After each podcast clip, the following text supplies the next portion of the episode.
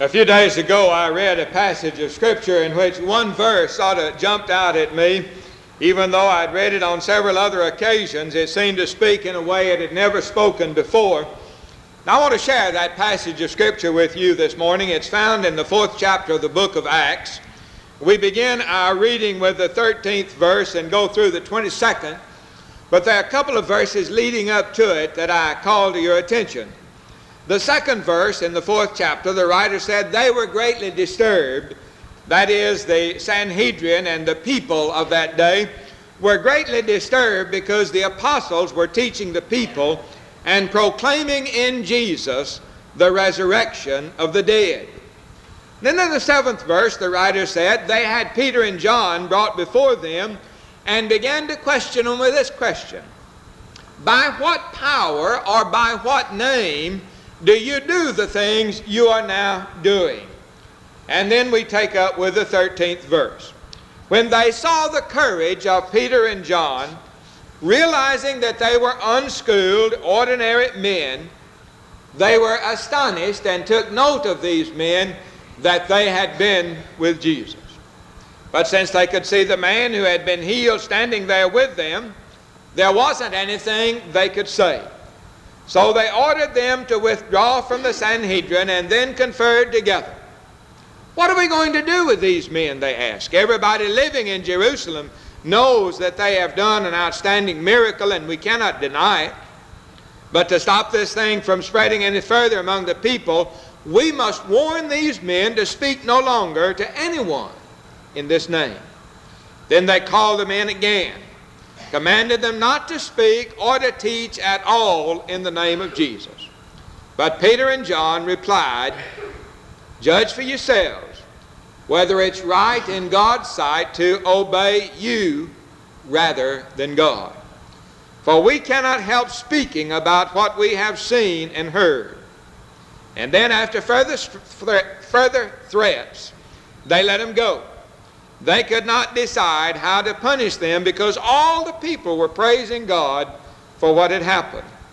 For the man who was miraculously healed was over 40 years old. The verse that really jumped out at me and spoke to me in a new way is this verse, the 13th verse.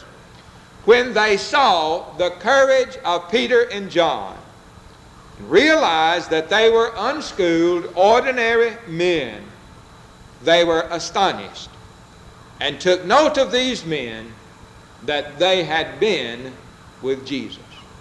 And particularly these words. When they saw the courage of Peter and John, they took note of these men that they had been with Jesus. Among the most prized possessions of my life is what I call a treasurer of acquaintances.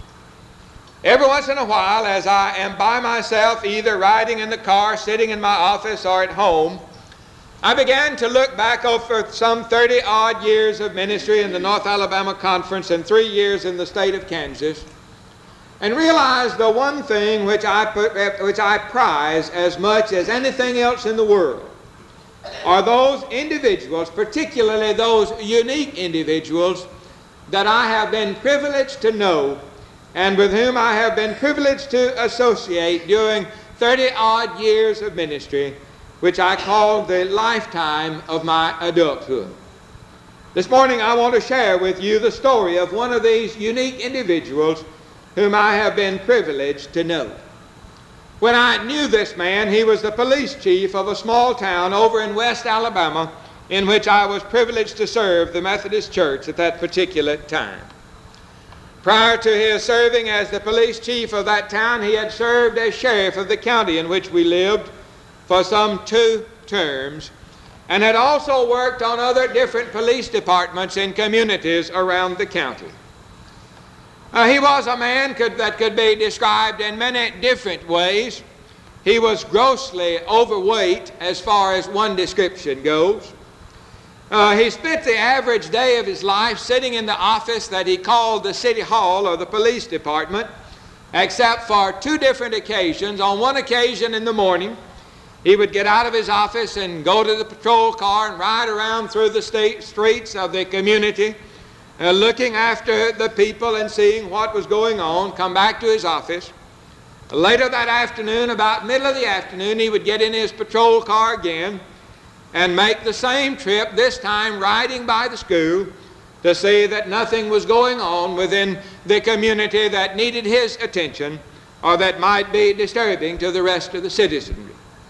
He was one of the most soft spoken individuals I have ever known. He was as gentle seemingly as any man who ever lived. I don't suppose he ever raised his voice at any, on any different occasion or at anything. He was as gentle as was possible for him to be, as, as I've already said. Most of their children and young people in the community seemed to have the utmost regard and respect for the police chief of the town in which they lived. I happen to have three children at different ages in the high school and junior high, and, and I knew something of the thoughts of the children, and, and everybody seemed to hold him in highest regard and highest esteem. There wasn't much vandalism going on in the little community, and everybody seemed to know that he was a man who was going to do his job to the best of his ability and yet a man who never really seemed to exercise the power of the office that he held. But I suppose the thing that characterized his life more than anything else, as far as I could see, was the fact that he was a man absolutely without fear. By that I mean he was afraid of no man who ever lived. And so far as I could tell, he wasn't afraid of anything else in the world. It didn't matter what you threw against him or who seemed to throw the most power or the most weight. He was a man who lived a life without fear. A lot of stories grow up around individuals such as this.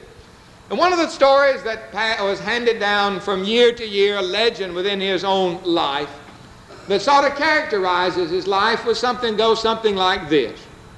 While he was serving as sheriff of this particular county, he was called to a home out in a rural area to make an arrest of a man who had barricaded himself in his house, threatened the other members of his family and anybody else who tried to get him to come out of the room where he was.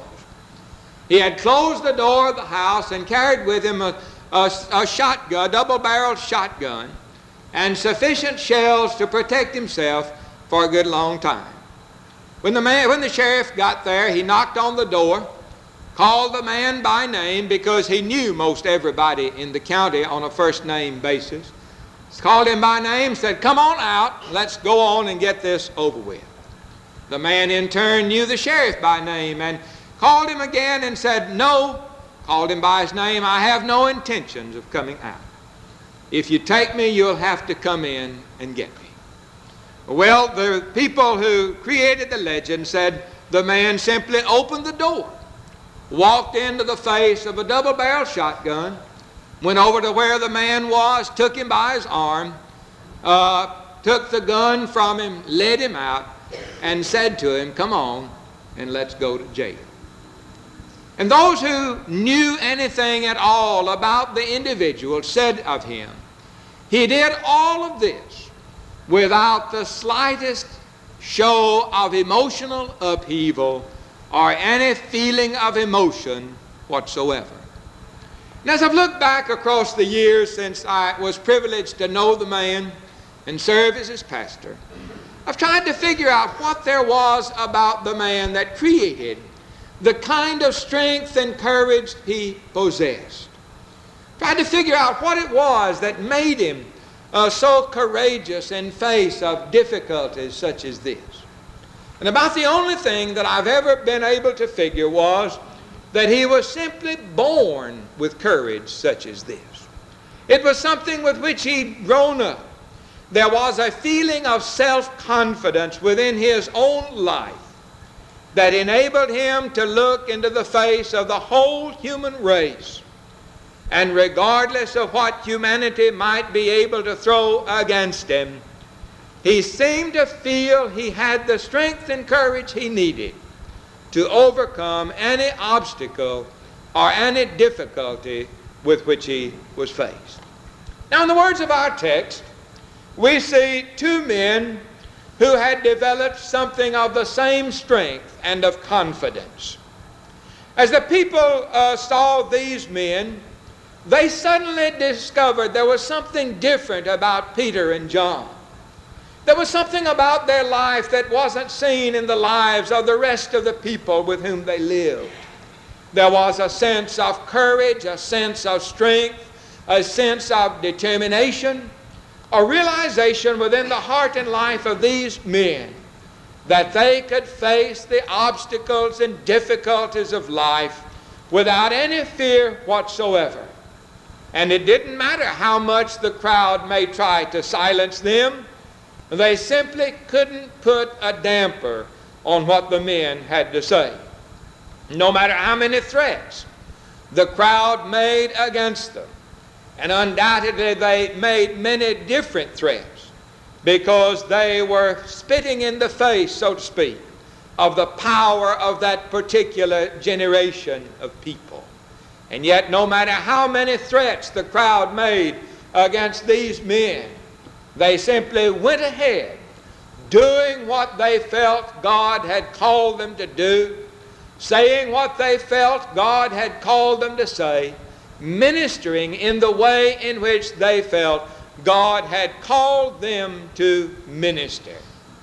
It was as though these men had also been born with a strength which knows no fear whatsoever. It was as though they had discovered within their life a source of power and a source of strength that only seemed to grow with the challenges that came to them from day by day. And then you say, but what does this have to say to me? What does it really mean as far as I'm concerned? Well, there are two things I want to lift up for your consideration. The first of these is that there are many reasons for us to be afraid. There are many faces of fear. Uh, there are many reasons for us to fear the realities of the world of the 20th century. There are many reasons for us to fear the realities of our own life and our own situation. Some time ago, I read an article by one of the leading psychiatrists of our day who described a segment of our population by saying that today there are numbers of children who are literally born into a world of fear. Before they ever know much beyond the trauma of birth itself, before they ever open their eyes or begin to breathe the air of the world in which they're going to live, they are already surrounded by the realities of fear. And even though you and I are not born into a world such as this, at least into a community such as this, we know what it means as the years come and go. We know what it means to be afraid. Afraid of things that are going to happen, afraid of what has already happened, afraid of looking at life itself for fear that we are not going to be able to handle the situation as it arises. I have a preacher friend who described for me the life of another preacher, now retired, a member of the North Alabama Conference. A man, if I were to call his name, every one of you would know quite well, for he served a number of years among the, the most prestigious pulpits of the North Alabama Conference. And my friend said to me, You know, Charles, here is a man who gets up every morning literally scared to death to leave the house and go to the office of the church that he's appointed to serve. I said, What do you mean? He said every morning he gets up and he doesn't want to go to work, but his wife always says to him, Now go ahead, you can do the job that is assigned to you, you can handle the situation. He said, literally, she forces him out of the house into the office. And there are people in our world today, and there are times in your life and mine in which we can readily identify with the life of this particular individual. For we soon discover that life is not fair. Life doesn't always give us back what we feel we deserve. Life doesn't always treat us in the way in which we feel we ought to be treated. Quite often we recognize that we are repaid evil when we feel we ought to receive good. And as a result of, of the unfairness of life, we discover more and more reasons for us to be afraid. And in our fear, we also experience a feeling of timidity, a feeling of hesitation, in which we simply don't have the courage we need to get up, to handle the situation, to cope with the realities as they unfold for us day by day. And so I begin by saying uh, that there are many reasons for us to be afraid. There are many reasons why we fear the realities of life. And yet, let me hasten to say, there is an inner strength which comes through faith. No matter how afraid we may be, or how much fear we may face, or how difficult the way may seem, perhaps the greatest promise of Christianity is that there is strength for every situation which comes through our faith. The words of our text, the writer said, they took knowledge of them. They took knowledge of their boldness. They took knowledge of their courage. They were ignorant. They were unlearned. They couldn't cope with those that were uh, rising against them as far as their own knowledge was concerned.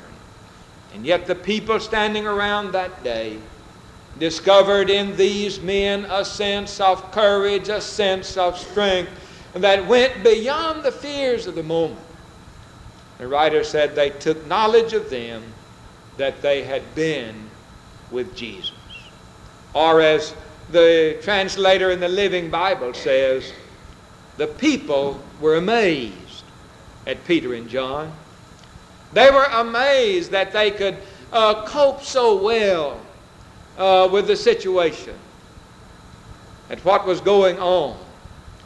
But then, the writer said, they realized what being with Jesus had done for them. Think back. They were amazed. Ignorant, unlearned men. They were amazed at him standing up to the Sanhedrin, standing up to the most powerful influence of that day. They were amazed at him. But they realized that they had been with Jesus and what a difference it made in their life and within them as individuals. Dr. William Barclay describes the strength of Peter and John in this way. He says it was from a personal experience of Jesus Christ. And then he says, their message was no carried tale. They knew firsthand that it was true and they were so sure of it that they were willing to stake their life. Listen to it. So sure of the message of Jesus Christ that they were willing to stake their life on what they had seen and what they had heard and what they had felt. Which leads me to say that the greatest source of strength for life there is comes from within. Now, there is a strength that comes with what we possess. And I would not in any way minimize this thought or this idea. I think every once in a while of a saying I heard some years ago in regards to a certain lady who happened to be a member of the church that I served. And, and I'm not going to tell you all the saying because it's not Uh, adorned in ecclesiastical language and you wouldn't understand the preacher using language such as this. But it described her strength in this way that it was the strength of the pocketbook. And I don't minimize that. There is a certain strength that comes with wealth. There is a certain strength that comes with knowledge. An education provides an individual with a sense of security that doesn't come from any other source in the world. I got to thinking about it as far as I'm concerned, and you know, I can stand before any official body of a local church that I'm privileged to serve, and I know more about running that church than anybody in that body. And I don't have to ask anybody about it. I know because I've learned it. And this is true of, of any profession. A doctor can look me straight in the eye and tell me things that no way, no matter how much I study medicine from a lay standpoint, I don't know. There is a sense of strength that comes with knowledge. There's a sense of strength that comes with our association. Uh, as we quite often say, it's always good to have people in high places, to know people in high places. Because people can do something. But when I've said all of this, I come back to the fact that there is no greater, there is no greater source of strength in an individual's life than that which comes from within as a result of what we have come to know as the new birth. There's no greater source of strength in an individual's life as you face the realities of your own experience, as you face the realities of life. There's no greater source of strength for an individual than that which comes from what we have come to call the new birth in Jesus Christ. You remember, Jesus says, You must be born again. St. Paul said, That which is born of the flesh is flesh, that which is born of the Spirit is spirit. These are the sources of strength on which an individual can depend, regardless of the crises of life with which we're faced. And so this morning, simply want to share with you the words of our text and the thoughts therein. Peter and John, in their ignorance, in their lack of, in their impoverished condition, in their deprivation as far as acquaintances were concerned, Peter and John stood before a group of people with all the boldness in the world because they had the strength of God born from within. And they knew that it didn't matter what the world may throw against them, what the world may do to harm them. They could rely upon the power of God to carry them through the valleys of the shadows of life, whatever direction those shadows might cast and come out triumphant and victorious because of the investment God had made. And what was true of them can be true for you and me. As long as we have within our own souls the breath of God, shared in the life and ministry of His Son, Jesus Christ, then we are those who have reason to know no fear because we are gripped by the strength of God and the power of God and the Spirit of God, which is ours through God's understanding of our humanity and of our human situation. Help us, our Heavenly Father, as we struggle from time to time, regardless of the situation with which we are struggling, to realize that no matter how dark the way may seem or how difficult the path may be, it is ours to conquer and ours to enjoy because we are filled from within by the Spirit of Christ Himself. In His name we pray. Amen.